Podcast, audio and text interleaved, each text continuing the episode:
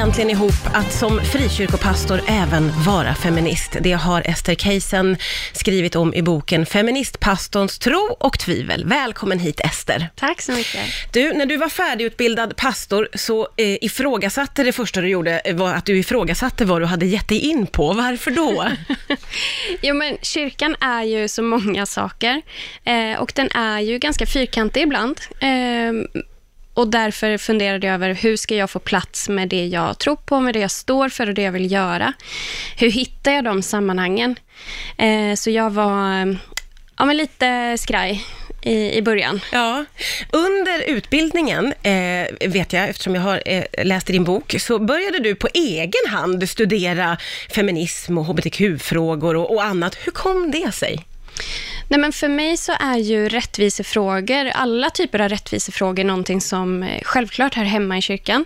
Någonting som jag har fått med mig i min kristna uppväxt, att jag ska stå upp för alla människors lika värde. Eh, och började ju få syn på de orättvisorna som handlar om kön, som handlar om sexuell läggning, som handlar om könsidentitet. Eh, och tänkte att ja, men det här är ju självklart att det här ska vara en fråga för kyrkan.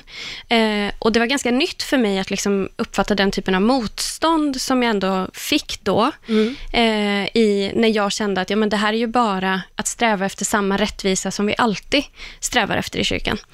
Eh, så det var ju på ett sätt ingenting konstigt och på Nej. ett sätt såklart nytt. Men eh, under det här, eh, i den här researchen så upptäckte du då mindre smickrande sidor hos kyrkan. Hur, hur kände du inför det?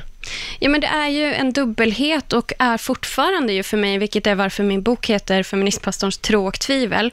Eh, och så mycket för mig handlar om hur mycket det skaver att vara en del av en, en världsvid religion som gör en massa bra saker, men också en massa fruktansvärda saker. Eh, och allting däremellan. Mm. Eh, hur förhåller jag mig till att vara en del av en organisation som gör så mycket både och. Alltså det skaver, det gör ont i mig. Eh, för att jag ser så mycket skada vi gör. Samtidigt som jag verkligen på riktigt tror att kristendomen är en, en god och fantastisk och kärleksfull eh, ideologi och tro, religion eh, i det sin grund. Det låter ju väldigt, väldigt komplext när du berättar om det så på det sättet, att ha den tron och känna liksom eh, den kärleken och så också se hur mycket skada det gör. Hur får du ihop det? Ja, men jag får ihop det genom att jag är ju pastor eh, och är en ledare i kyrkan.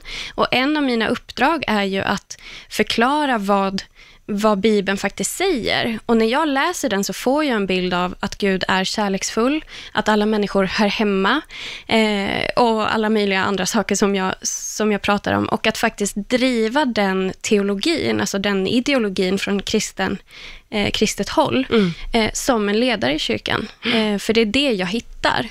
Eh, och det är det som gör att jag är kvar och varför jag eh, tror på kyrkan. Du är uppvuxen med en tro. Ja. Hur, hur, var, hur, hur minns du din barndom?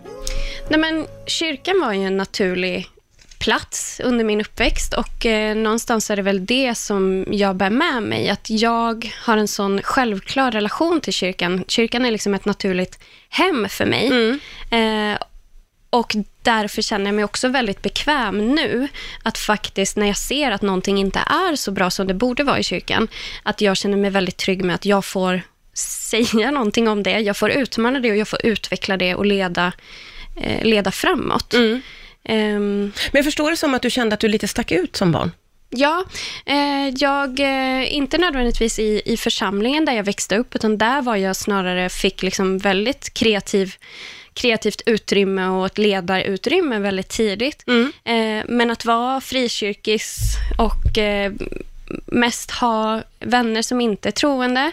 Eh, är, man sticker ju lätt mm. ut som, som kristen och någon som faktiskt är väldigt, väldigt engagerad. Och, och jag har ju alltid liksom varit väldigt öppen med vad jag tycker. Och, ja, jag drack, in, drack ingen alkohol och jag skulle inte ha sex förrän jag skulle gifta mig. Och liksom, ja. var väldigt tydlig med det. Ja. Så det är klart att jag stack ut. Ja. Eh, men hur, ehm, eller har din tro förändrats, skulle du säga, genom åren? Ja, jättemycket.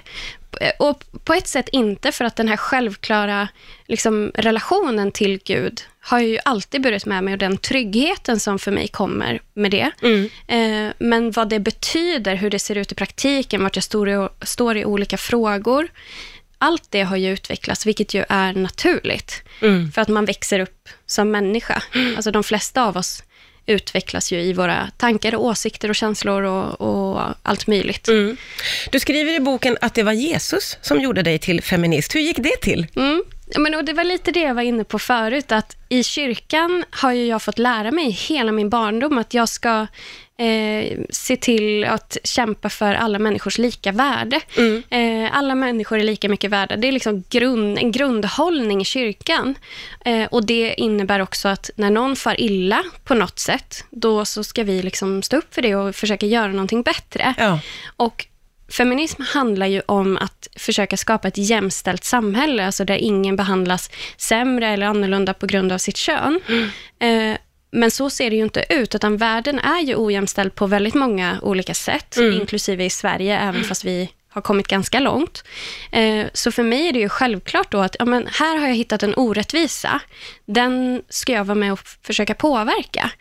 Så, och det kommer ju ur hur Jesus var som person, eh, som är liksom grunden i hur, man- hur jag tänker som kristen. Mm. Eh, så på det sättet. Eh, Så var det Jesus som Ja. gjorde dig till feminist. och sen tänker jag att han var väldigt feministiskt lagd. Behandlade kvinnor mycket bättre och på ett helt annat sätt än vad män förväntades göra i hans tid. Det här, och du har ju nämnt det, och jag måste få komma tillbaka till det, det här med att kyrkan ska vara inkluderande, men ofta är istället trångsynt och väldigt manstillvänd. Eh, vad, vad tänker du kring det? Ja, men så himla mycket saker. Kyrkan är ju präglad av att det är män som har varit ledare genom alla år, liksom hundratals, tusentals år.